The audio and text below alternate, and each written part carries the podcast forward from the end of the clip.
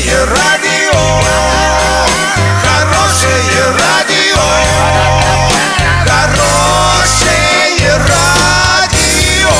Радио Шансон. В студии с новостями Александра Белова. Здравствуйте. Спонсор выпуска – магазин «Акватория тепла». Котлы, трубы, фитинги, сантехника, водонагреватели, насосы и радиаторы отопления. Улица Крайняя, 2А. Картина дня за 30 секунд. Хоккейный клуб «Южный Урал» продолжит борьбу за выход в одну четвертую финала. В Уфе рабочие снегом потушили поезд. Подробнее обо всем. Подробнее обо всем. Хоккейный клуб «Южный Урал» продолжит борьбу за выход в одну четвертую финала против команды «Ермак». Матч состоится сегодня во Дворце спорта «Юбилейный». Команды уже сыграли 5 игр в Ангарске и Орске. После этих встреч счет в серии 2-3 в пользу «Ермака». Она продлится до четырех побед. Без возрастных ограничений.